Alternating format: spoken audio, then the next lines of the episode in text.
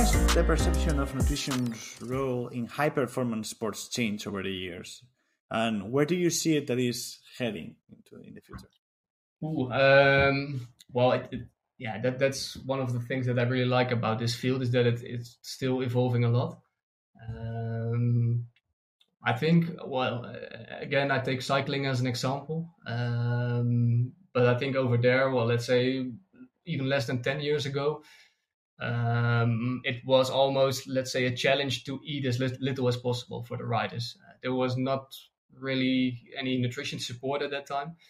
Uh, and most riders were just copying what, let's say, the, the older riders or the, the best riders did. Um, so, yeah, that was often eating really not, not enough. Um, but there are also, I know stories that, uh, for example, when a, uh, the, the leader of the team went for a dessert in a hotel, then suddenly all the other riders went for the same dessert as well. Uh, but but that was really how it worked. Um, so yeah, r- riders were really starving themselves, consuming not enough energy, avoiding carbohydrates. Uh, that was really one of the big things at that time, uh, with the belief to make your body uh, more efficient in burning fats. Um, but what they forgot at that time was that, yeah, what I said, carbohydrates were are are, are king, um, especially when it comes to more high intensity um, efforts. And and I, well, I'm sure that every stage in every race is decided by high, high intensity effort, no matter if it's a sprint or a climb or whatever. No one ever won, won a race by just riding at low intensity. Um, so at that time, yeah, the guys were just unable to, to push those high intensity efforts. And I think about yeah five six years ago, uh, more and more teams um, started to work with qualified nutritionists, uh, and slowly this this idea changed. Um, where nowadays it's really well, almost a challenge between the riders who can consume the most carbohydrates on a day or on the bike uh, so that's really on, on well less than 10 years went from let's say from black to completely white. And what emergent trends do you, in nutrition science do you find particularly exciting for the future? Ooh, uh, well there there are a lot. I mean the the field of, of personalized nutrition i believe is still very unexplored. Um, uh, and and yeah by doing it, uh, we gain more and more experiences. But I, I think also from a you know scientific point of view, we can still learn a lot from this.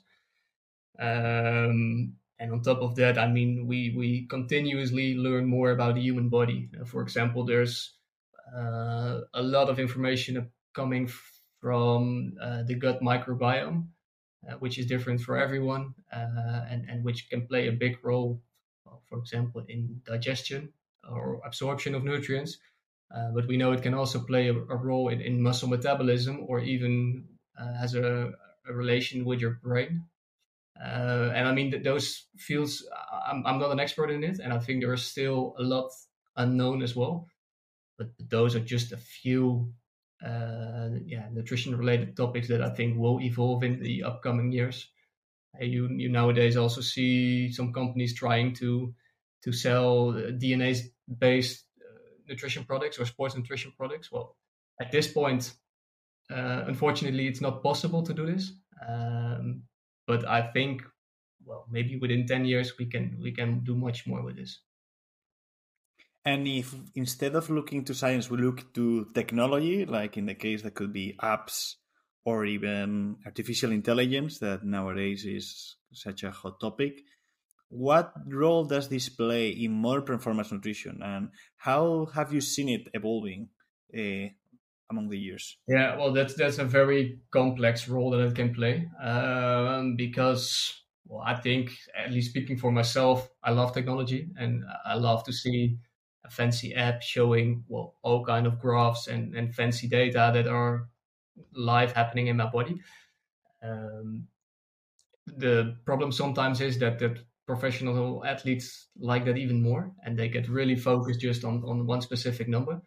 Um, the question that we always have to ask ourselves is well first of all what does this number tell us? Um, is this number accurate? And, and, i mean when you ask yourself those questions unfortunately, it turns out that many wearables, uh, we have we all have the the Garmin watches, uh, but there are also more biosensors, for example, popping up that, that can measure, I don't know, blood, glu- blood glucose or lactate or electrolytes in your sweat and things like this.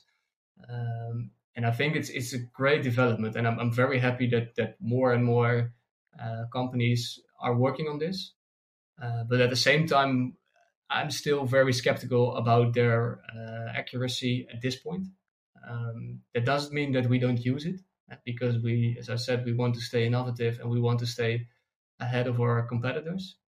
Um, but you have to be very careful with interpreting interpreting the results and and with yeah using the results to maybe change your nutrition strategy, for example.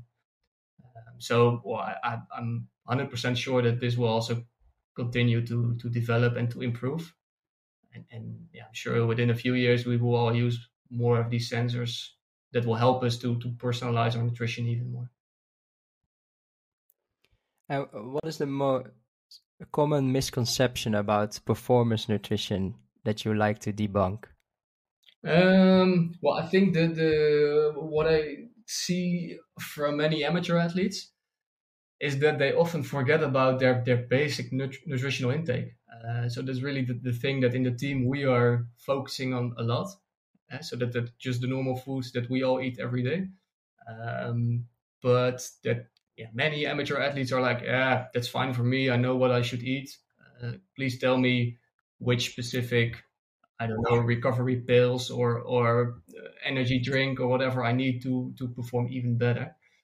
Um, and I think that's well uh, by far the most common uh, mistake made by by amateurs that they just forget about the basics, that the basics in the end are uh, yeah responsible for let's say 95 or even more percent of your performance gains. Look look into the social media normally you can find there some sort of uh, guru athletes you know people that that normally they like to show how rich they are and if you want to be like me follow what i do have you ever seen any of these making comments about nutrition that you believe are uh, imprecise or at least or, or even dangerous uh, to people that is just starting to just want to have a better body or that they want to do uh, become athletes? Yeah well I, I, think that that happens more and more by by all kind of, of different influencers. And and i mean some of them have a background as an athlete some of them uh, yeah d- don't know anything about about sports but still pretend like they do um, I think that that's yeah that's a very tricky um, uh, development, and for that reason, I mean, in the team that I work in with, we are in the lucky situation that all of our riders are, are well, well surrounded by by real experts, and and when they see such things, they come to me and they say, okay, yeah, I read this or I heard that. Is this true?